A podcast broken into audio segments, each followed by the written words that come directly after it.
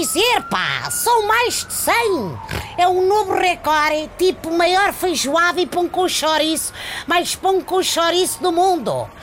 A Índia lançou 104 satélites para o espaço de uma só vez. Para quê? É pá, para procurar ovnis? É que não foi, porque a avaliar pelos últimos acontecimentos mundiais, os extraterrestres estão todos cá, de certeza. Rádio Escuto, é para entrar? Apostos para a radiotransmissão. Pessoal, desculpem. Olá, estava aqui a discutir a conjuntura geopolítica com o meu colega, naturalmente. Ah, pois não falamos só de bola. A nossa Praça Táxis até é conhecida como prós e contras dos carros de aluguer. E hoje gostava de bater aqui convosco esse fenómeno chamado Ibanca. Não, não é nenhum modelo de estandes sueco, muito menos produto de teleshop para idosos com atrozes na anca. Trata-se de Ivanka Trump, a filha mais velha do novo inquilino da Casa Branca.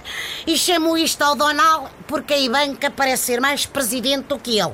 Pelo menos não sai da sala oval, nem das reuniões estratégicas com os líderes mundiais.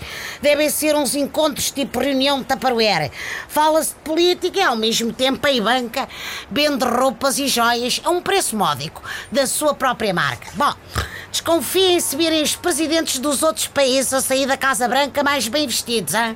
À conta disto e dos negócios da filha, Trump é acusado de nepotismo. Mas como ele não sabe o que isso é, deve achar que é um elogio.